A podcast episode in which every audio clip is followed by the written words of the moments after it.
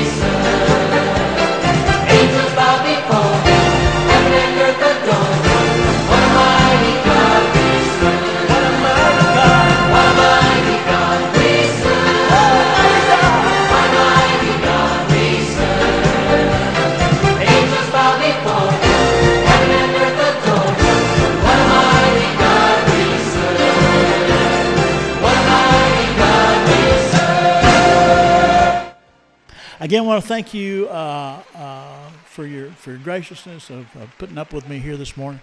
Um, I- I'm not a preacher by trade. I've never attended seminary.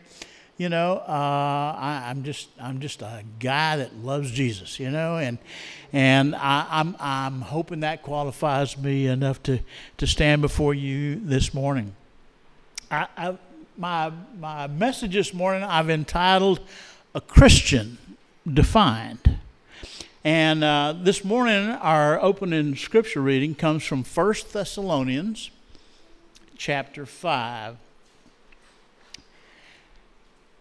and I'll start off there. And I'm reading from King James, but King James, uh, uh, New King James rather, but uh, you know you follow along with whatever version you use. And I'll start off. It says, But concerning the times and seasons, brethren, you have no need that I should write to you, for you yourselves know perfectly that the day of the Lord so comes as a thief in the night. For when they say peace and safety, then sudden destruction comes upon them, and labor pains upon a, as labor pains upon a pregnant woman, and they shall not escape. But you, brethren, are not in darkness, so that this day should overtake you as a thief. You are sons of light and sons of the day. We are not of the night or the darkness. Therefore, let us not sleep as others do, but let us watch and be sober. For those who sleep, sleep at night. And those who get drunk are drunk at night. But let us who are of the day be sober, putting on the breastplate of faith and love as a helmet of salvation.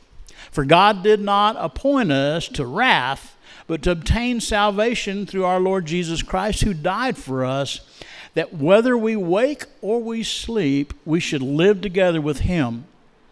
Therefore, comfort each other and edify one another, just as you also are doing. And we urge you, brethren, to recognize those who labor among you and are over you in the Lord, and admonish you, and to esteem them very highly in love for their work's sake. Be at peace among yourselves. Now we exhort you, brethren, warn those who are unruly, comfort and faint hearted, uphold the weak, but be patient with all.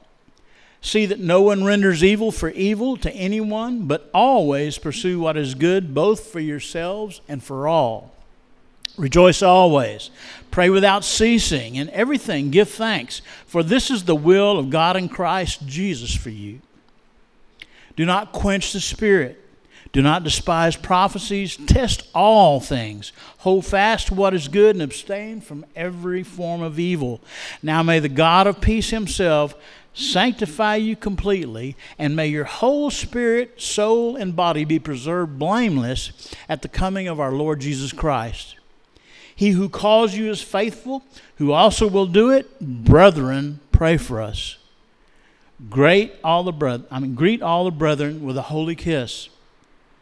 I charge you by the Lord that this epistle be read to all the holy brethren. The grace of our Lord Jesus Christ be with you. Amen. I, you're going to have trouble figuring out how that equates to what I'm talking about initially. But I think that is probably one of the most crucial, crucial messages that we need to hear today. For whatever reason, there seems to be a growing need for a clear definition of the term Christian today. Now, this is not necessarily be confused with the fact that more folks are desiring to become Christians. The reality is, I think the opposite is true. But rather, there are those that, for whatever reason, feel the need to be able to distinguish the real Christians from the many fake Christians who have apparently staged a full scale invasion in some parts of the world, including here in Panama. So called fake Christians are sometimes spoken of as some sort of pestilence that's come upon the land. I have to confess to you today that I question which represents a greater threat to the world those who may or may not be fake Christians, or those who are trying to ferret them out in order to protect the rest of the populace. Years ago, we referred to them as fruit inspectors. However, in all fairness, we all need to test the spirits, as I said in that first piece of scripture, and also as uh, John says in 1 John 4 1. Having said that, I pray that you hear what I have to say this morning, can apply it to your lives for the sake of your own eternal well being. After all, we're, we're called upon to be salt and light. Amen? In order to accurately distinguish a fake from a counterfeit, or, or, or a fake or counterfeit from, from the genuine article, I think that probably one of the most reliable methods is the method that's used by the Secret Service and the FBI to identify counterfeit currency.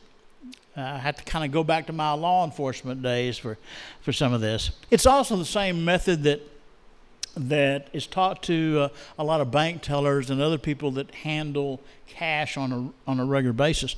And the key is to thoroughly familiarize yourself with the genuine article. Learn all you can about the look and feel of the bill, the type of ink that's used, the, the uh, micro printing, and there are all kinds of little intricacies in, uh, particularly in American currency today, to help distinguish the difference between a counterfeit and a real bill. And once you know exactly what the genuine article looks like, spotting a counterfeit's a piece of cake. Uh, sometimes you'll hear the term Christian used with assortment of modifiers, i.e., good Christian or carnal Christian, or perhaps a born again Christian. I haven't actually heard the term fake Christian all that much, but I get it.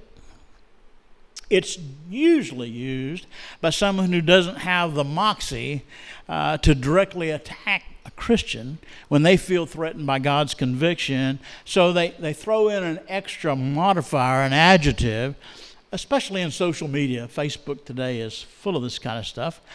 I, I guess it somehow makes it more politically correct, as, as we like to say these days. Yeah.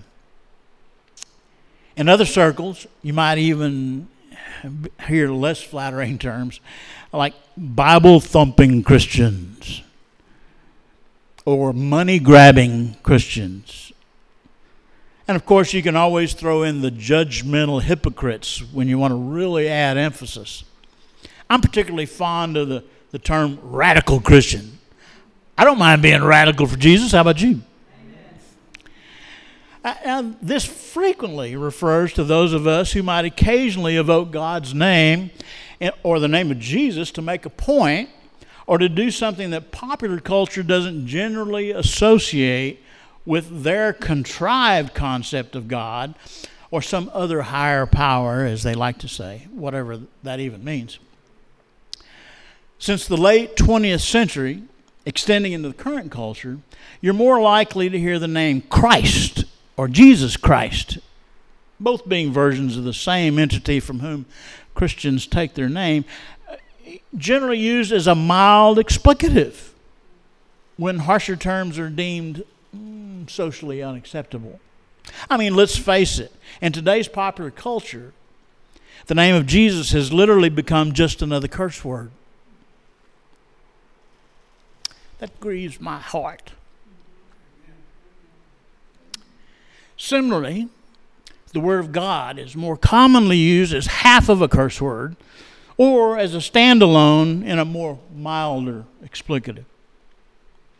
With the advent of social uh, media and texting, uh, for the sake of convenience and brevity, pop culture has opted for just a G, as in the ever popular OMG, or without the optional, with or without the optional F that they like to throw in on occasion.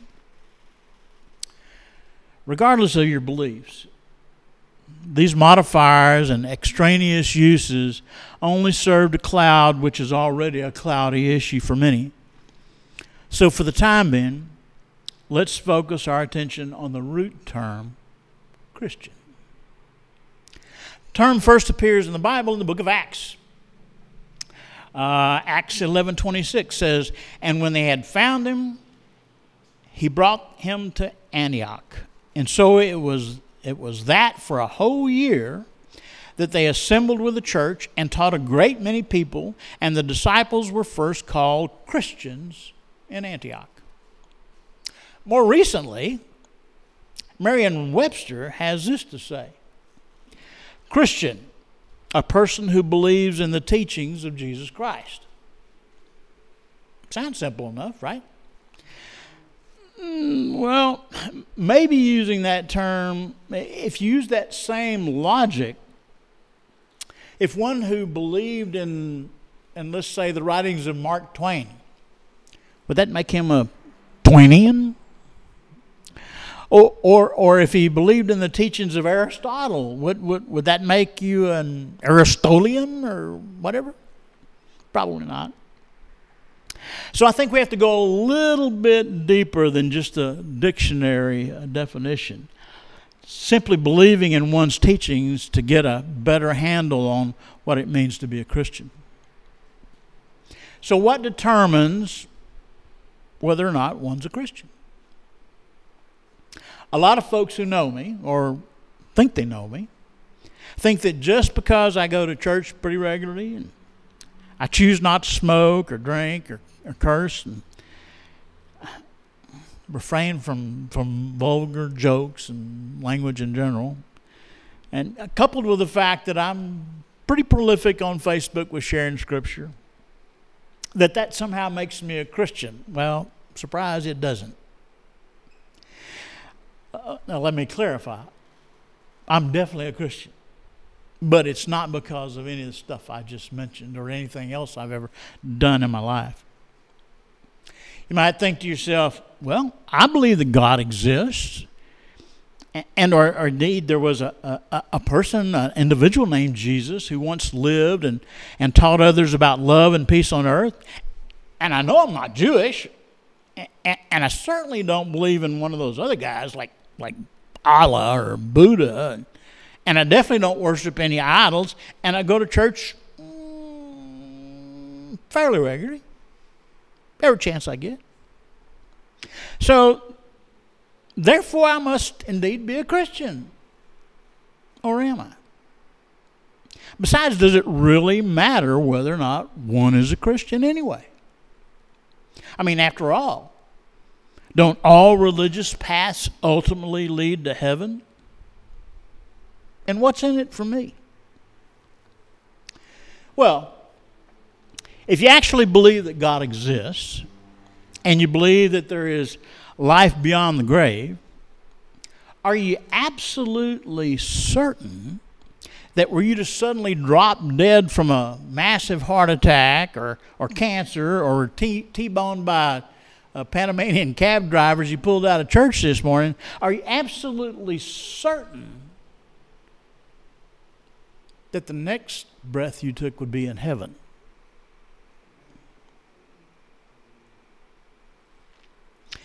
You see, a genuine Christian knows that beyond a shadow of a doubt.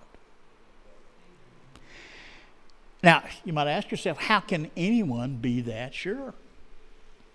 I remember my dad at saying that to me once. God rest his soul. Oh, we never know for sure. But I submit to you, we can. The answer's in God's Word. The Holy Bible it is in fact it was written for that very purpose. If you look in 1 John 5:13, these things I have written to you who believe in the name of the Son of God, that you may know that you have eternal life and that you may continue to believe in the name of the Son of God. So, what do you believe the qualifications of entering heaven? I mean, there's really only one. Jesus said to him, John 14, 6, I am the way, the truth, and the life. No one comes to the Father except through me. That pretty much eliminates any other route, right? I mean, after all, he said, I am the way, not one of the ways. So let's zoom in on that a little bit. You might be thinking, so so what if I don't really go to church that much? Maybe hardly at all. That doesn't mean I'm not a Christian, does it? I mean, after all, just because I spend time in a garage, that doesn't make me a car, does it? Besides, I try to go on the important days like Christmas, Easter, I really don't need to go to church that much after all, especially with a bunch of hypocrites. Hey, besides all that, I do a lot of good things. I support all kinds of charities. I help poor people whenever I get a chance. I even serve food at the homeless shelter every Thanksgiving. I definitely believe in the golden rule do unto others. Man, I'm all about that 100%. Plus, I really try to stick to the Ten Commandments. At least the main ones, you know, like killing and stealing and stuff. Deep down inside, I'm really a good person. And, and that's got to count for something, right? Well, so let's see now. Believe that there's God and that Jesus was a real person. Check. Not Jewish. Don't worship idols or other gods like Allah and Buddha. Check. Believe in the golden rule. Check. Try to stick to the Ten Commandments. Check. Yep. Definitely. Christian, I got this. What is the golden rule? The golden rule is do unto others. I say do unto an eye for an eye and a tooth for a tooth. So, are you a Christian? Maybe so, maybe no, under these circumstances. Are y'all still with me this morning? All right. I'm going to assume that if your eyes are open, that you're still breathing and you're listening. Open your Bibles for me, if you will, this morning, if you got yours. If not, share with a friend, and hopefully you brought a Bible this morning. I mean, it is, after all, church. if not, look on with a neighbor. I'll be re- referring to the King, New King James Version, but you can use King James, NIV, NASB, ESV, or, or even the Holman Bible like, like Pastor uses. Any of these versions will, will suffice for the sake of this discussion. Some translations are easier to understand than others. Let's start with the fact that you believe that God exists and see what the Bible has to say about that. Turn with me, if you will, to James the book of James 2:19.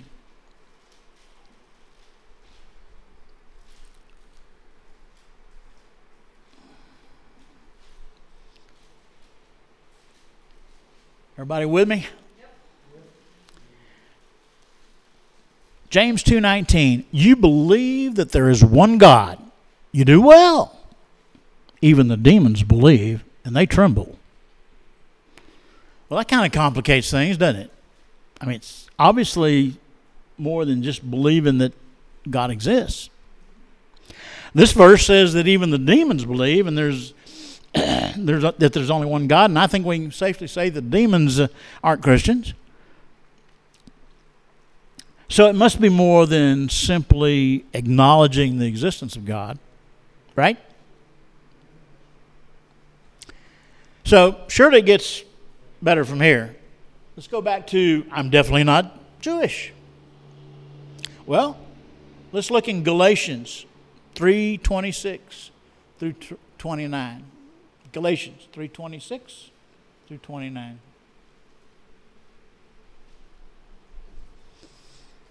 I'm going to give you guys some Bible drill this morning.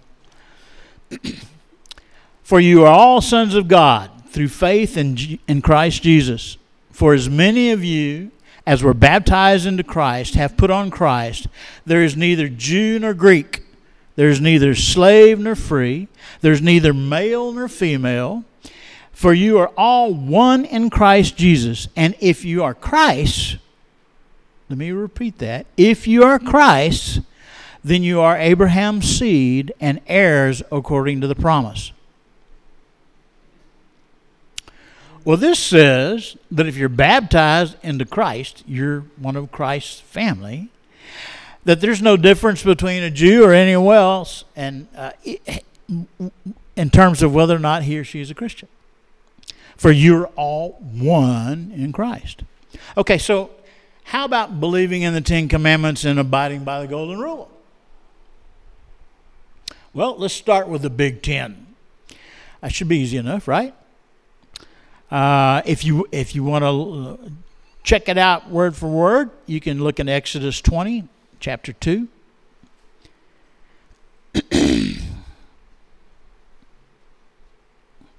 and it's actually uh, yeah.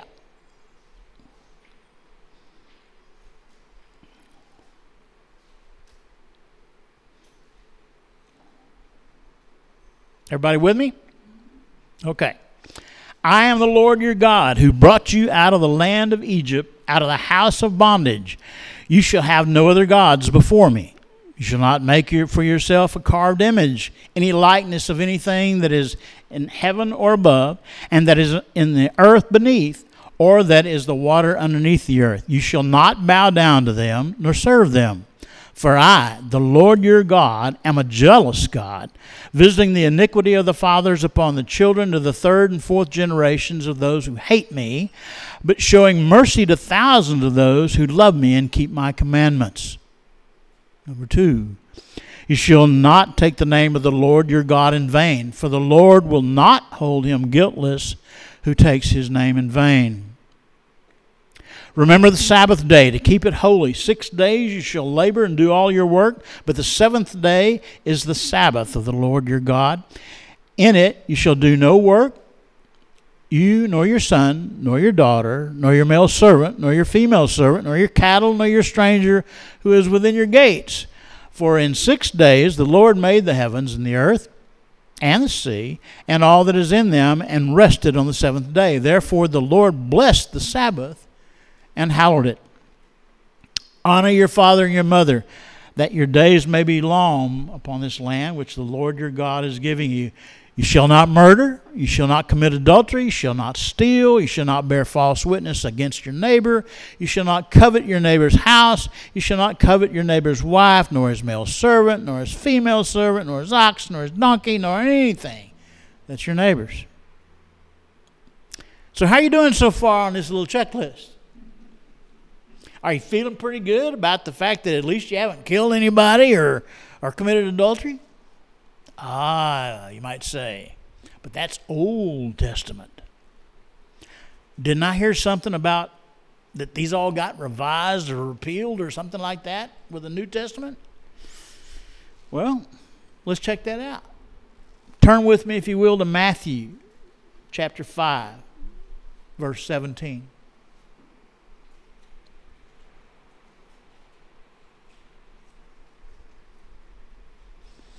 Are you if you're with me say amen. All right. Do not think that I came to destroy the law or the prophets. I did not come to destroy, but to fulfill.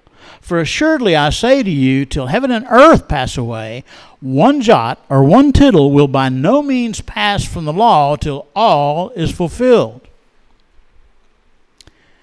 Whoever therefore breaks one of the least of these commandments and teaches men so shall be called least in the kingdom of heaven. But whos- whoever does and teaches them, he shall be called great in the kingdom of heaven. For I say to you that unless your righteousness exceeds the righteousness of the scribes and the Pharisees, you will by no means enter the kingdom of heaven. This isn't going all that well, is it? I mean, in fact, Jesus expounded even further on these. If you'll scan down in, in that same chapter and look at Matthew 5 21 and 22, as well as 27 and 28 and 31 32, just all through there, you see, you have heard that it was said to those of old, You shall not murder. Whoever murders will be in danger of the judgment.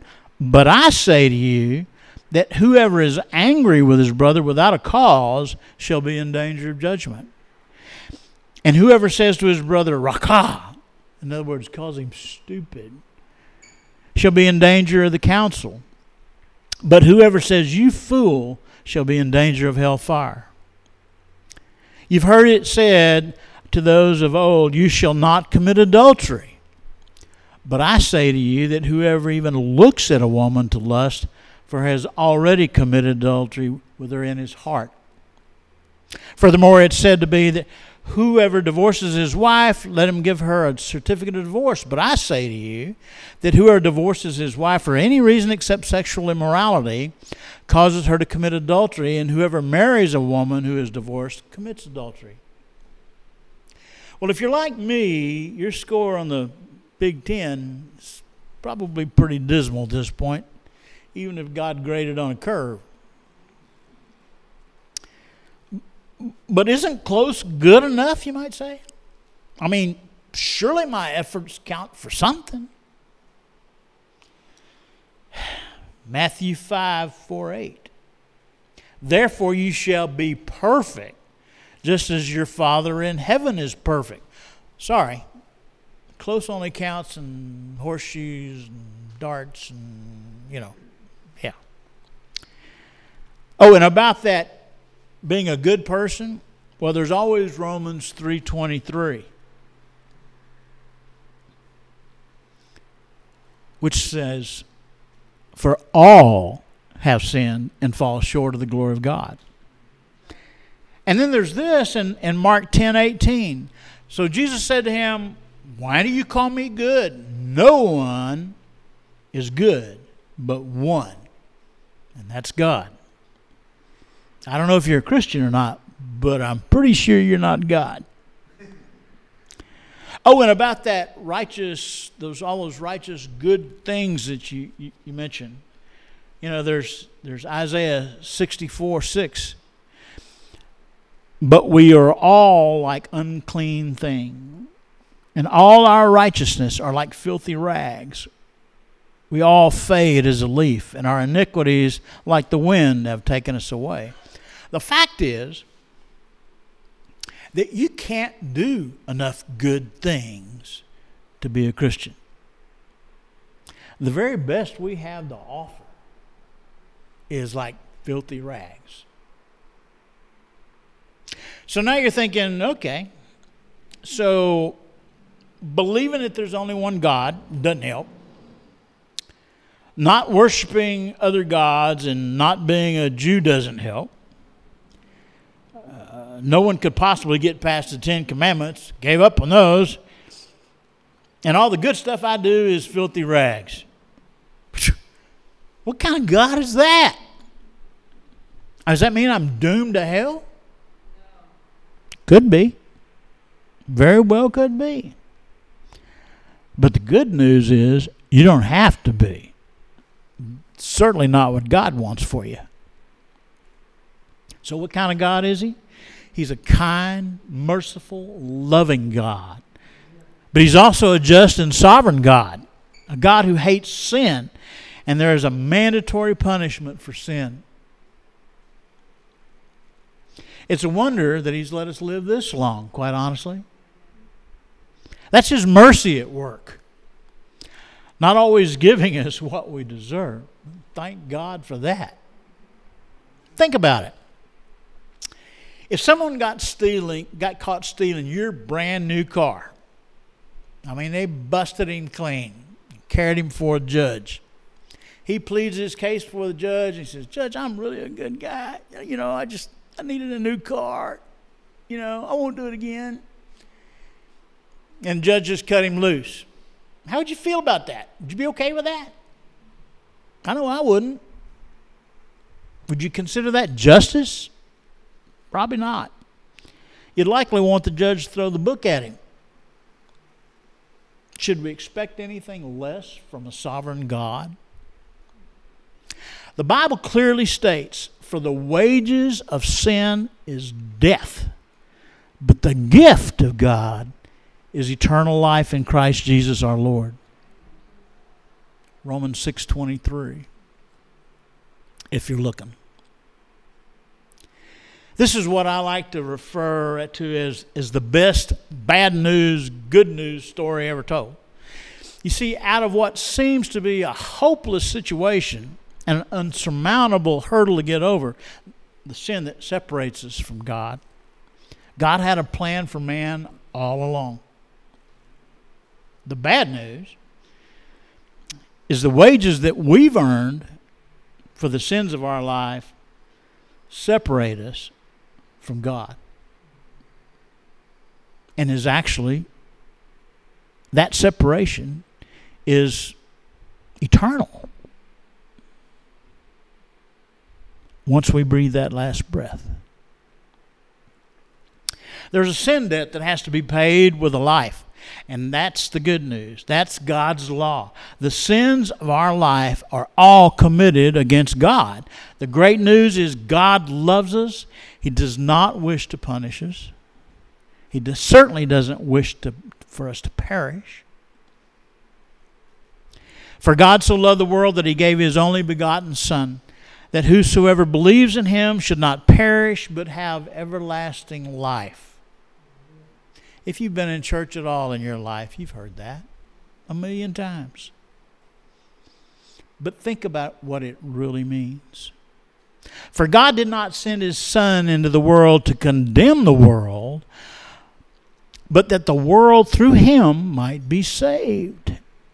He who believes in him is not condemned, but he who does not believe is condemned already because he's not believed in the name of the only begotten Son of God. All we are like sheep have turned astray. We've turned everyone to his own way, and the Lord has laid on him the iniquity of us all. In other words, the prophet Isaiah was telling us that it was on Jesus that our sins were laid. He took the punishment that rightly we should have. You see, God loved us so much that He allowed His one and only Son Jesus to suffer horrific, torturous, lingering death, death on the cross. And while we earned that wage, Jesus willingly took it on Himself, paying our debt in full. He suffered, died, was buried in a tomb, and rose again after three days, having paid for the sins of man. All that other stuff, while commendable, simply means that you're counting on your own merit to make you a Christian, earning your spot in heaven, when the fact is that God's offering all of that and so much more to you as a free gift because you can't pay for it. You're spiritually bankrupt. But God, who is rich in mercy because of his great love for which he loved us even when we were dead in trespasses, made us alive together with Christ. By grace you have been saved, and raised us up together and made us sit together in the heavenly places in Christ Jesus, that in the ages to come he might show the exceeding riches of his grace and his kindness towards us in Christ Jesus. For by grace you have been saved through faith, and that not of yourselves, it is the gift of God not of works, lest anyone should boast. Note that very last sentence. For by grace you have been saved through faith, not of yourselves. It's the gift of God, not of works, lest anyone should boast. We are saved by grace. So, what is grace? Well, you know, I was years ago, I was taught a, an acronym GRACE God's riches at Christ's expense. Grace. Grace is freely given, it's a gift. If we could earn it on our own, it wouldn't be a gift. If we could somehow pay for it, it wouldn't be a gift. And then we could take credit, we could pat ourselves on the back, and we saved ourselves. That's not what God wants. Salvation, like any other gift, can be accepted or it can be rejected. It's never forced upon us. Acceptance requires a transfer of our faith from whatever it is that we've been counting on to get us to heaven to putting it on Christ and what He did for us on the cross. It means that we acknowledge that without the blood shed for us, that we are lost in our sin. We confess those sins and we beg His forgiveness. The Bible says, if we say that we have no sin, we deceive ourselves and the truth is not in us. If we confess our sins, He is faithful and just to forgive our sins and to cleanse us from all unrighteousness. If we say that we've not sinned, we make Him a liar and His word is not in us. You see, in a nutshell, well, let me read another verse. For we ourselves were also once foolish, disobedient, deceived, serving various lusts and pleasures, living in malice and envy, hateful and hating one another. But when the kindness of the love of God our Savior toward men appeared, not by works of righteousness which we have done, but according to his mercy, he saved us through the washing of regeneration and renewing of the Holy Spirit, whom He poured out upon us abundantly through Jesus Christ our Savior. That having been justified by His grace, we should become heirs according to the hope of eternal life. So, what is a Christian? Well, I'm just a sinner who's been saved by grace. I am far from perfect.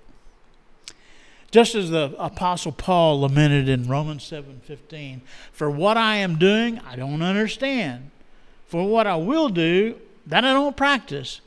But what I hate, I do. I occasionally say and I write things that I regret later. I do things that I shouldn't do, and I fail to do many things that I should do. And I admit that sometimes I don't look or behave much like a Christian. And I always regret that when I go to my Father and ask for forgiveness. I'm a work in progress. I know that I fail Him daily, but He's faithful, and I'm forgiven. Any good thing that I might do today is nothing more than the feeble attempt of a lowly beggar, offering his most humble thanks to a sovereign king for reaching his hand down to me from heaven to give me that which I don't deserve, could never deserve, could never earn adoption into the family of God and eternal life. So, there you have it. If you want to know what a Christian is, that's pretty much the best I can do. Oh, I almost forgot. That thing about how some of us Christians are always trying to force our beliefs on others. Well, this is me doing that. You see, real Christians want to take as many folks to heaven as they can because we love you. If we see that you're headed the wrong way, we're probably going to let you know that. And some of us do it with a bit more zeal than others. Some of us occasionally forget that, well, there but for the grace of God go I. At the end of the day, we're all just trying to follow our King's orders. And Jesus came and spoke to them, saying, All authority has been given to me in heaven and on earth. Go therefore and make disciples of all the nations, baptizing them in the name of the Father and the Son and the Holy Spirit, teaching them to observe all things that I have commanded you. And lo, I am with you always to the end of the age. Want to go to heaven with me? Huh. So they said, Believe on the Lord Jesus Christ, and you will be saved, you and your household. If not, at least try to make sure that the fake Christian that you may be trying to avoid or, or warn the world about isn't just another one of God's works in progress before arbitrarily stamping 666 on his or her forehead. I ask you again this morning do you know for absolutely certain that should the very next breath you take be your last, would you spend eternity in heaven? If not, if there's the slightest doubt in your mind, God says you can know. For whoever calls upon the name of the Lord shall be saved. If you feel that God's knocking on the door of your heart this morning, simply call about on the name of Jesus. And I promise you, He will do for you what He's done for me and thousands of others before me. Friends, we're living in perilous times. I truly believe that our days here on earth are growing short. There will be a time in the near future when the opportunity for you to answer His call will pass. Don't let that happen to you. Know therefore that the Lord your God, He is God, the faithful God, who keeps His covenant and His loving kindness to a thousandth generations with those who love Him and keep His commandments. Let us pray. Father, you are faithful. You keep your covenant and your loving kindness to a thousand generations of those who, who love you and keep your commandments. Your faithfulness is like the dew in the morning, giving life to all that it waters. Your faithfulness supplies us with all that we need to live out the purpose you've given us. Your faithfulness sets you apart from all others, letting us know that you alone are God and that you alone are worthy of all praise, all adoration, all glory. Your name is great. Your faithfulness is true. We look to you, Lord, in times of trouble, knowing that your faithfulness isn't dependent upon us, but rather on the intrinsic character that embodies your love in all things. We praise you for your grace, your mercy, your faithfulness. God, we depend upon your faithfulness especially when we're not faithful to you. And in those times we don't pursue knowing you as we should, we still look to you to supply what we need. Yet you remain faithful. We confess to you, Lord, that we don't always seek you as we should. We don't always give you the undivided attention and adoration that you deserve. I confess, Lord, that I sometimes even doubt your faithfulness and your word when troubles and difficulties surround me. Forgive us for fearing when we should be trusting in your faithfulness. Forgive us for worrying when we should be resting in the reality of your faithfulness. Forgive us for questioning your faithful love and provision rather than honoring you with our faith in you. Father, thank you Thank you that your faithfulness isn't dependent upon our obedience to you or even our faith. Thank you that you remain faithful and true even when we forget how faithful you are and give it to worry. You were faithful to Peter when he stepped out on the sea, Lord. Even though he took his eyes off you and began to sink, you reached out your hand in faithfulness to him from certain rescuing him from certain demise. Father, I know that we can depend on you always because of your faithfulness. Thank you for your great love, which gives us our daily bread. God, we want to honor you in our faith and your faithfulness. We want to please you with how we respond to difficulties and trials that come our way. I ask you, Lord, to strengthen our faith and embolden our trust in you so that we can bring you glory in all that we do and all that we say. On a personal level, Father, I ask for greater faith in your faithfulness. I ask for a greater awareness of your loving hand. I look to you to supply me with all I need, Lord, according to your great faithfulness. Let the light of your love and the faithfulness shine brightly on me, lifting me out of the darkness and despair and into the light of your love. In the great name of Jesus Christ, I pray all these things concerning your great faithfulness. Amen.